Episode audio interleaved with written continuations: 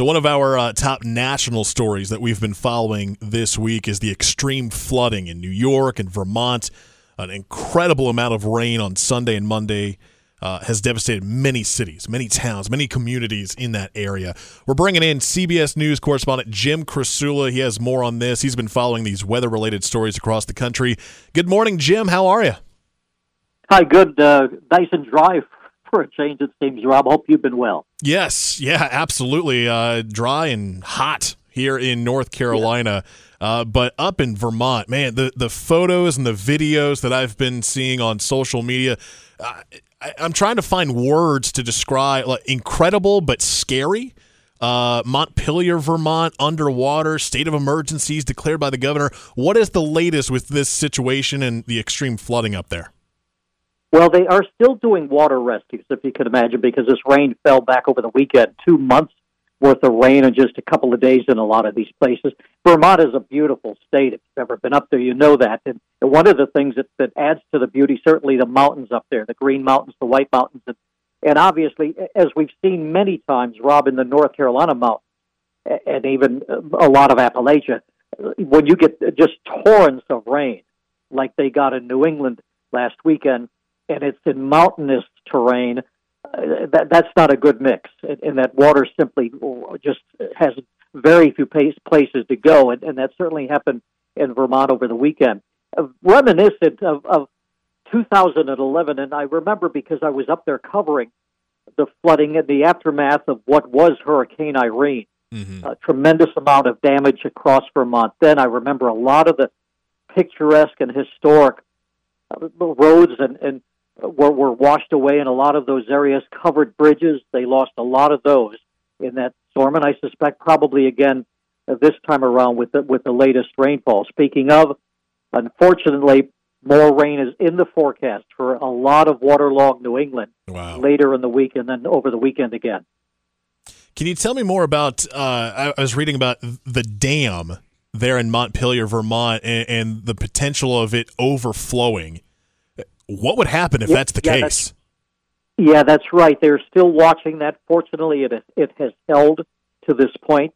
The Army Corps of Engineers, they're working a lot of the reservoirs and lakes across really all of New England at this point to try to make sure that these dams hold and don't give way. I think it was a note late yesterday, Rob, that particular dam north of Montpelier, the state capital, which again is a really pretty town, that dam was within about a foot or so of topping that dam. So the water's going down, receding in most places, obviously very good news, but they're keeping an eye on that dam as well as several others across New England. So that's in New England. The other big story nationally is the extreme heat in places like Florida and Texas, other parts of the Gulf Coast. How hot are we talking? Well, you mentioned Florida, and I think it's interesting. You don't see this very often, the fact that, the southern half of Florida, I'm looking at the National Weather Service's website right now, weather.gov. It's a really good website, and it's the official National Weather Service website, and a lot of South Florida is under a heat advisory. And again, a lot of places in Florida later in the week, over the next few days, the heat index there will approach 110, and that's quite unusual in Florida because the water tends to moderate the heat down there. You don't have a lot of 95, 100-degree temperatures in Florida because, again, it's surrounded by the Gulf of Mexico and the Atlantic Ocean, obviously, that tend to moderate the heat. So that being said, you go west, and there are extreme heat advisories and warnings across, once again, much of Texas, almost all of Oklahoma. And as long as we're in that region of the country talking about flooding, there are flash flood warnings, many of them right now, Rob, in northern Louisiana and southern Arkansas. So they're getting a lot of rain there. There's going to be severe weather in the Midwest today. There's already a severe thunderstorm watch for most of Iowa and then northern Missouri. So a lot of really active weather. And then anybody going out west, California, a lot of California is going to see near record high temperatures. Again, most of the rest of the week and into the weekend. I've been following Rob, Phoenix. We all know that Phoenix is a hot place during the summer. Yes. They're currently in a record-setting number of consecutive days above 110 degrees. Oh, my gosh.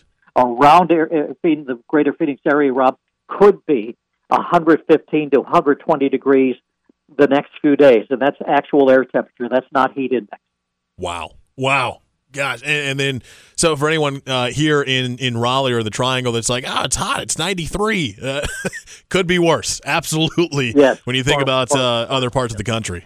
My goodness. Yes, very much so.